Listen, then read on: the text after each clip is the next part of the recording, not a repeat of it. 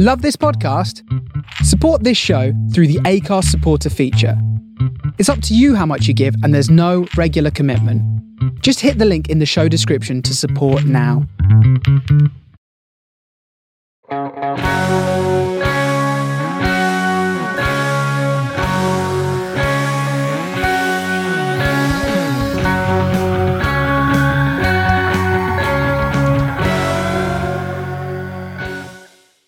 Loki, episode four. Four episodes into six. And holy moly. Woohoo! This episode was like. In the second half of this episode, it's like a little bit of a twist here, a twist there, a twist everywhere. And. There what i mean i don't know where to start. I don't know where to start. There was a lot that happened in this episode and there was one big moment well the moment for me personally that made me like uh which is the first time i've been like at this series so far. But i mean we kind of we kind of kick off this series quite interestingly again.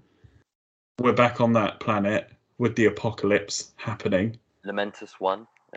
Yeah, yeah. There we go. There we go. Uh, and we've got a bit of uh, Loki loving happening. Obviously, I said that, you know, I said that You there did. might be a romance, you know. It, I like, I mean, when it was happening, I was like, my head was kind of exploding. I was like, oh my god, like they are hooking up to get What? And then it creates a Nexus event. Like, absolutely love it, you know. It's, I, I mean, that was just. I, I love how love can create an apocalypse as well. yeah, Powerful, you know. a Loki love can create an apocalypse Yeah, within an apocalypse. Um, so, ah, so much. Okay, so much happened in this particular episode, and it's kind of when we were talking about last week's episode, and we were talking about how it very much felt like it was almost like split into two, three parts. Um, but it was. I feel it was still very necessary uh, for it to for us to go through those particular moments with those characters, just to give us a bit more of a depth on the whole front. And I mean, we get a lot more in this episode of particular characters. And now, what's the lady called who is kind of Mobius's boss? Renslayer, Judge Renslayer. Judge Renslayer. We get a a nice little dive in a bit more to Judge Renslayer's character because I kind of always thought there's more to this character than just being the official, so mm. to speak, uh-huh. that's kind of running this particular sector and you know giving Mobius his tasks and giving everybody his task. But there's a lot more dark kind of hatred to her character in particular where it's almost like this this Loki thing is extremely personal for her. As we've seen she is the one that apprehended female Loki when she was a child and then uh, Sylvie and then Sylvie escapes which obviously escapes making her look bad and maybe this is something that has already always been eating her up inside. But I found that very kind of interesting. It's another it's another good it's another good villain to bring into it.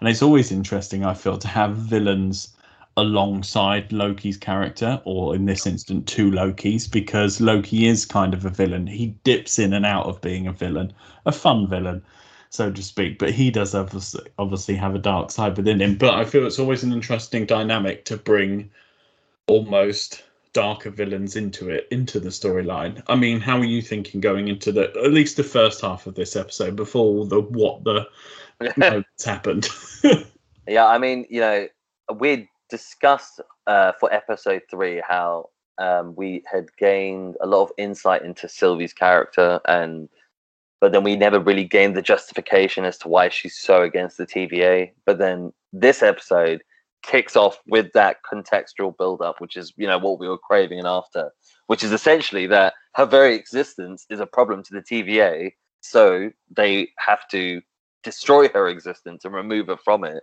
and essentially lock her up as you know um, a prisoner in their time, and whatever fate they would kind of bestow upon her, probably wipe her memories and get her, you know, you know, working in a local Starbucks or something. You know, I mean, it's definitely not going to be the uh, as great an existence as she would have had as a you know a princess in Asgard, uh, where she, had, she would have had loving parents who would have taught her magic. You know, so yeah, I I I love that first scene. I, I again like I, I, love these kind of contextual entry points into it, and seeing Renslayer and how she's tied into the whole thing, uh, and how she essentially created you know Sylvie. Um, you know, it was it was. I mean, I say, I mean, she was the one who carried out the actions, but you know, on on behalf of the timekeepers. Um, but yeah, you know, really, it, it's uh, I mean, how tyrannical are they? You know, it, it's kind of sad in a way because you know we started off the series and it kind of makes sense like oh, okay one unified timeline but then it's like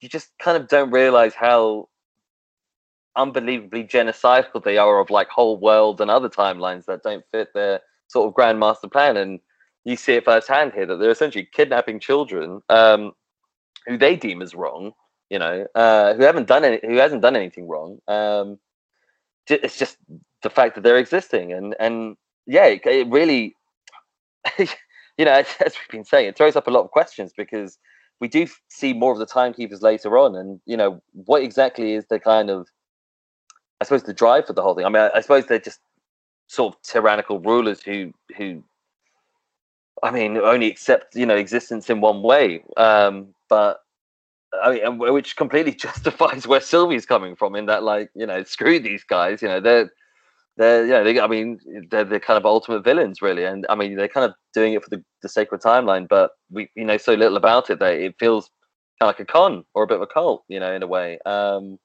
so yeah, that was a huge kind of you know a, a great kind of moment and to like tie back in. And then yeah, um, also you know we see Renslayer and another thing that I thought was interesting in the first part is seeing you know when they when Mobius questioned her about uh, Hunter C twenty.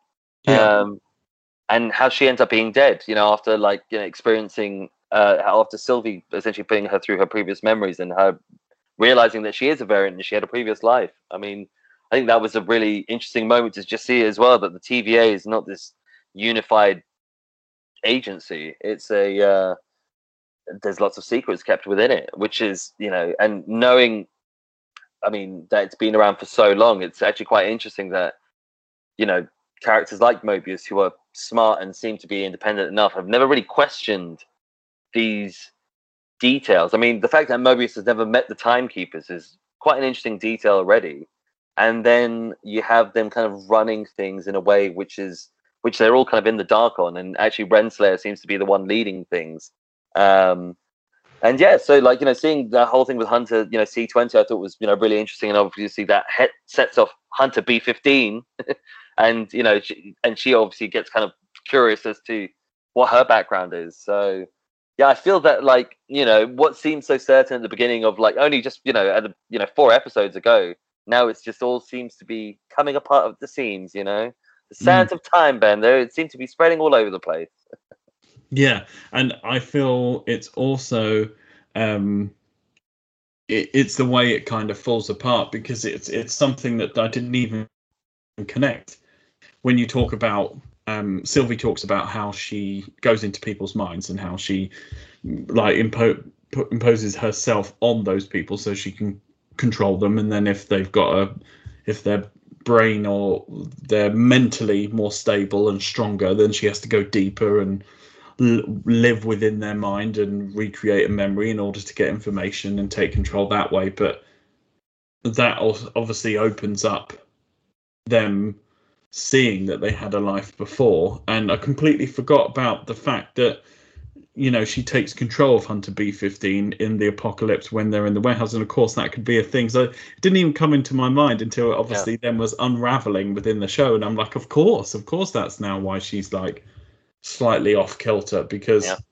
she is now realizing uh, that there might be something, and then obviously it takes Sylvie her freeing her and taking her back to that other apocalypse for her to kind of show her, you know, do the spell on her to a deeper degree in order for her to kind of fully come to the surface and see what's going. But it's it was an interesting unraveling and very much the Rav- Ravonna Renslayer, who is the oh, it's inter- I don't know quite what role she plays to a certain extent because she's obviously it's also obviously dodgy when she was talking about what happened to Hunter C20 and Mobius is just intrigued, but he's still not quite buying that whatever Loki's selling, he's Yeah. still not buying that part of the story, and, and at least initially.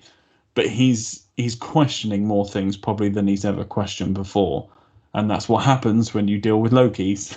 They're mischievous, and they will start unraveling things in your mind.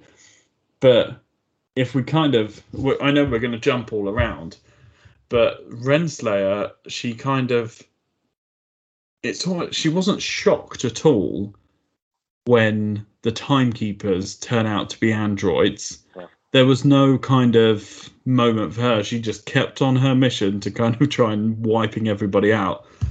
But that, of course, brings us back to the fact that she kills Mobius. Spoiler. um, but we're hoping you guys have already seen it by the fact you're listening to this. But if not, I'm so sorry. Um, but that was my moment. Yeah. That was my what moment because ah, Mobius is such a good character.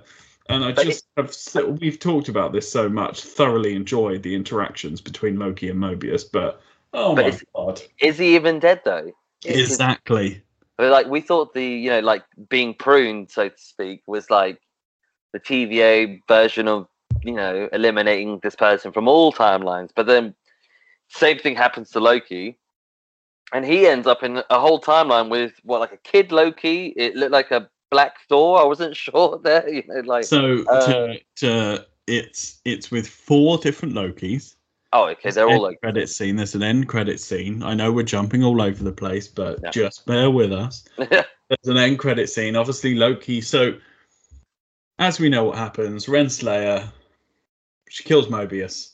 She then kills Loki, and we, you know, uh, don't have the same reaction as to when Mobius goes because I just didn't initially feel that Loki is dead. It's not that easy to take Loki out of a Loki TV series. yeah. Um, but we have our first Marvel post-credit scene, Absolutely, yeah.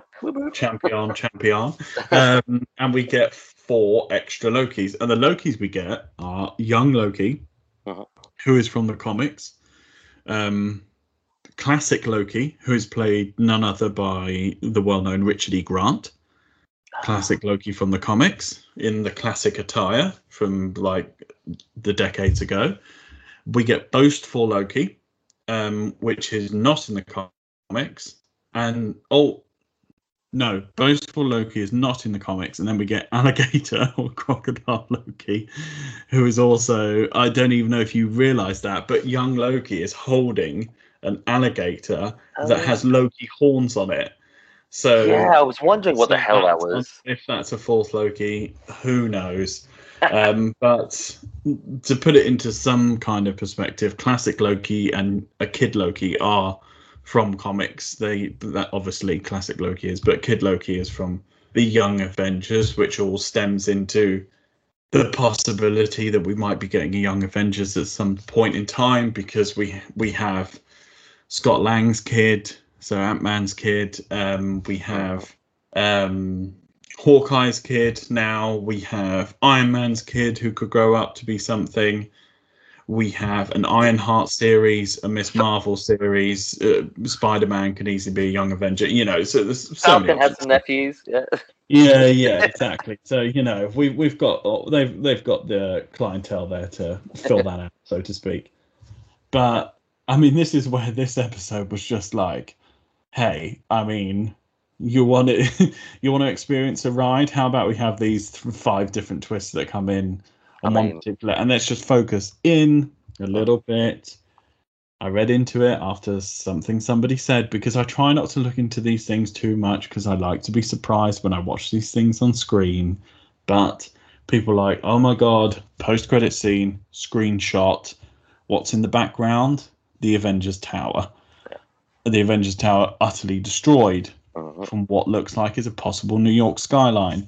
A, poss- a possible alternative timeline where the same events unfold that unfolded in the Avengers film, but in this film, the Lokis win. Hence the destruction. We don't know, but hey, Marvel likes to mess with our minds. So that's where we kind of sit there. Yeah.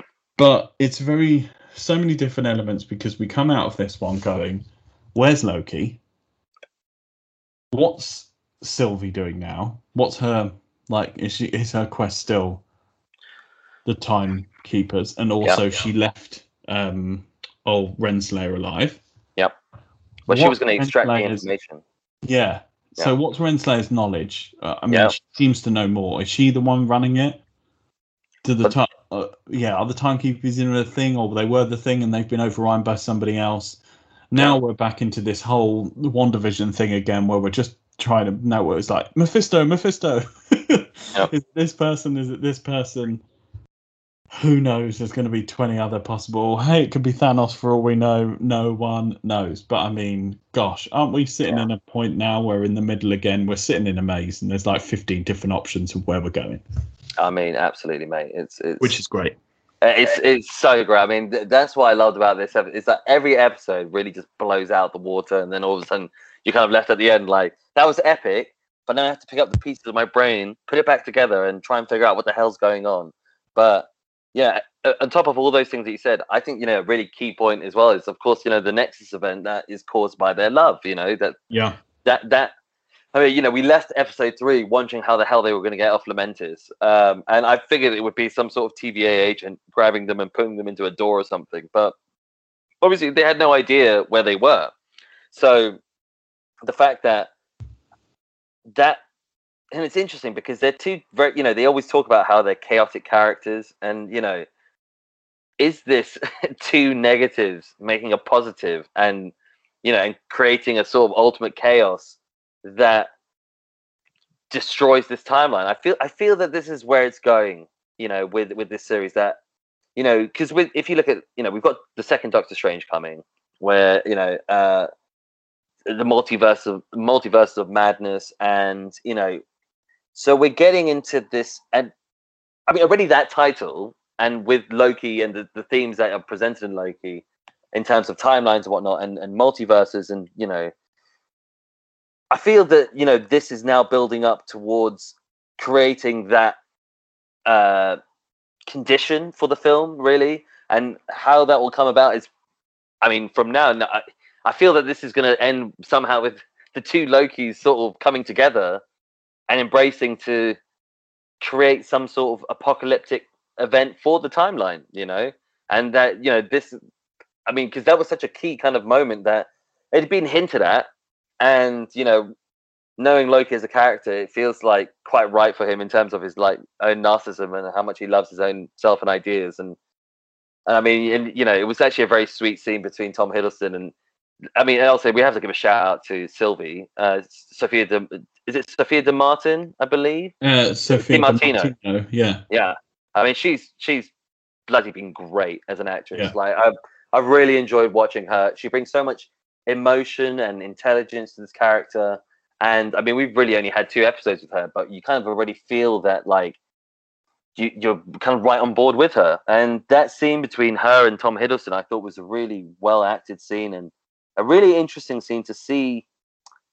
Yeah you feel kind of sorry for the whole loki character that you know they're, they're talking about how they're always destined to lose and make other ones great and they always seem to be like playing second fiddle to whatever the hell's going on and kind of laughed at and you know thrown aside where and you know and then loki kind of points it out to sylvie that actually she i mean she's you know hugely powerful just be- from her own sort of intellect and genius really that she was able to outsmart you know this whole tva organization and and the timekeepers and the sacred timeline and you know and essentially you know I mean, you know, she's a hugely impressive character in that she's taught taught herself magic and then gone about essentially destroying this whole world um, and multiple multiple different universes. That yeah, it's it's. Um, I mean, she's very powerful just from you know the fact of kind of her. Uh, uh, but I don't know. It, I mean, it, she's kind of all driven by revenge, really, because you know, uh, as we saw with the first scene, and it's kind of completely justified as well. So I thought that was a really interesting scene. And then, of course, yeah, as I was saying, it, the fact that it causes this Nexus event feels like this is where things are going in this timeline. And I'm not sure if that means that, you know, uh, they'll, you know, by the end of the series, like whether they'll still be characters um, separately or whether they become one, you know, uh, as the Spice Girls song goes, you know, two become one. Um, or whether they, you know, completely wipe each other out and, you know, wipe the whole sacred timeline out. And then that's what essentially sets the stage for Doctor Strange too. And, and, you know, the multiverses of madness. I mean, it's uh yeah, I thought that was a really key event. And you know, I mean, what what do you reckon? Am I rambling like a madman? A- am I the multiverse of madness in my head? Do I have it in my head, or or am I? T- is there some sense in what I'm saying, Ben? You've literally just predicted the next four years. That's what I wanted to hear, baby. We're absolutely spoiler alert. absolutely on the money with everything. Sorry, guys, multiple spoilers. We've just ruined the next three Marvel films and two possible limited series. Um, but you know, stuff happens. Um, but, yeah, I mean, it's. I mean, they're writing their next phase. It's it's bigger than any phase they've written before in the Marvel cinematic and non-cinematic world because it's it's after Endgame. Everything is after Endgame now. This is the whole new phase. You might as well reset it back to one, so to speak, because it's it's it's start again. So to, sp- but obviously we have a lot of characters still around, and we have sequels of films that were in the initials. But here we are. This is the next big juggernaut that for the next 10 11 years or so will lead to the next end game so th- they're writing all these and they're br- once again they're brilliant they're bringing in these characters like sylvie's character brilliant character Mm. mobius brilliant character you know so it's there's so much well, we don't even don't even haven't even chatted about the fact that lady sif comes into it about 15 times beating up loki and kneeing him in the crutch Yeah. about yeah which is That just so funny. little win, isn't it? Yeah. just another little win. um, Jaimie Alexander, obviously, probably she's she's ticking all the boxes. I feel maybe first Marvel character to be in a film and be in a Disney Plus series and be in the Marvel TV show Agents of Shield. So she ticks off all three there, and I I believe she's also in Thor: Love and Thunder coming back as well. But that was another interesting little pin Yeah, I, on the I- board. I felt that that scene was like, you know, every.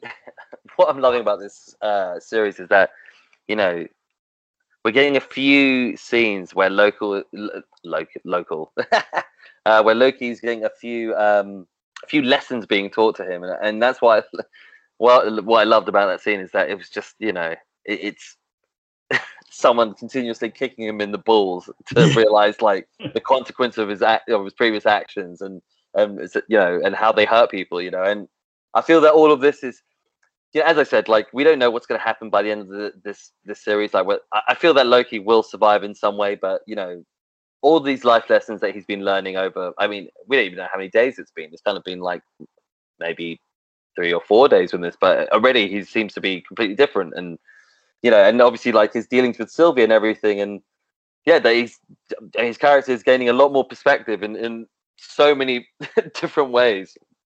Um from you know uh, yeah being kind of like zapped you know with a, a, a one of those timekeeping you know collars to being kneed in the balls. So it's uh yeah i love these little loki teachable moments. Um and yeah it's, it's just really exciting to see where like loki's going as a character and and you know um and then of course you know it's kind the timekeepers ben. So we were like so curious about them and how and their whole workings. And then you know i was really excited when we got to see them. I mean i don't know about you but i was like oh my god this is so epic. And then set i mean set design cinema so everything looked beautiful. Everything looked beautiful. And then it was so interesting because the way that they were talking and i thought they would inflict more pain at first you know because like in a sort of thanos way of like you know really i mean you know these are like the most powerful figures ever really. And then it was really like and that's what i mean that's what kind of you know as we said it kind of like blows your mind apart and then kind of you have to put a piece of back together. But the fact that yeah that you know the these tyrannical lords of you know all time and space, and then they actually just turn out to be robots, which are kind of you know a bit laughable, really. Um, again, turning the whole series on its head again. That you know it, it's it's I, I, I you know I wasn't really sure what to make of that. Now um as you said, like, is Renslayer the kind of mastermind behind it all? Is she the one who's writing everything and she's kind of just been playing all three timekeepers? And, you know, or is, or are they somewhere else? You know, are, are they kind of dealing with other things? And the TVA is just their sort of side gig that they're having to, you know, keep taking along to keep things in order in a way. But are they real or not? I mean, what, you tell me, Ben. I mean, it's exactly the same thing because it looked delightful the whole setting of where the timekeepers were looked delightful, and it's it's it's weird saying this because it was obviously a letdown as to what the timekeepers were. Obviously, maybe that's the whole point. Yeah. But at the same time, it still was because I was hoping for a Thanosy type, you know, or that you know, magical kind of strength, power. Yeah. You know, but uh, which is nothing we got obviously in the end and they were just kind of three bubbling idiots um, and which were they very easy to kind of dismantle uh, even as gigantic uh, android robots. So it's another question um, but you, have got to love it though. The fact that yeah. like you're expecting thanos levels of power and you get robots whose head... get it's a small world level of android. Yeah exactly you know? It's just yeah, just a kind of glorified, you know, robot, really. You know, um, I, I thought. I mean, I actually laughed out loud when it happened as well because I was like, oh, oh, that was easy. Like, okay, yeah. but Loki over. Like, sacred timeline's done, everybody. Like, here's where it ends. You know, but it's. I'm just yeah. I mean, as I said, it kind of like you know. I mean, we've been dealing with like a.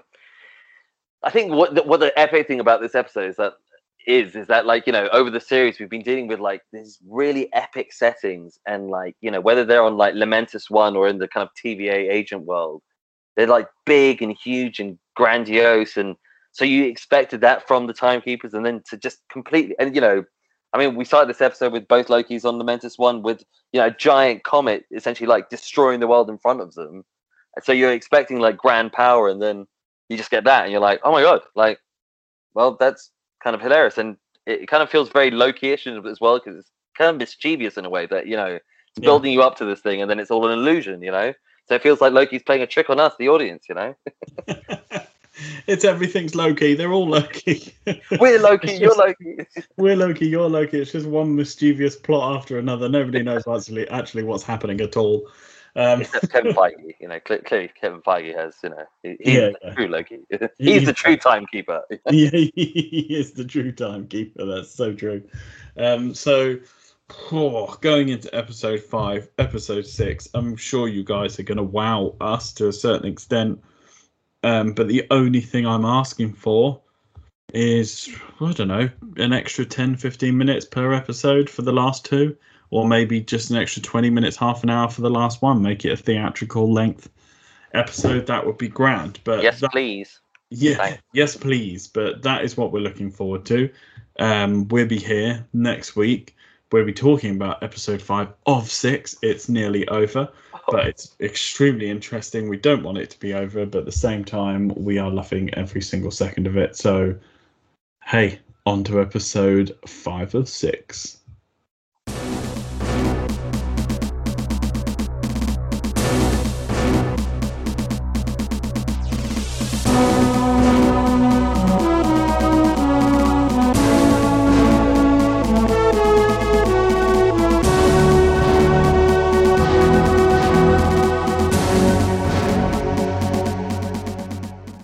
Hi guys, thanks for listening to another episode of Jedi Order Podcast. Don't forget to like, comment, and subscribe, and may the Force be with you.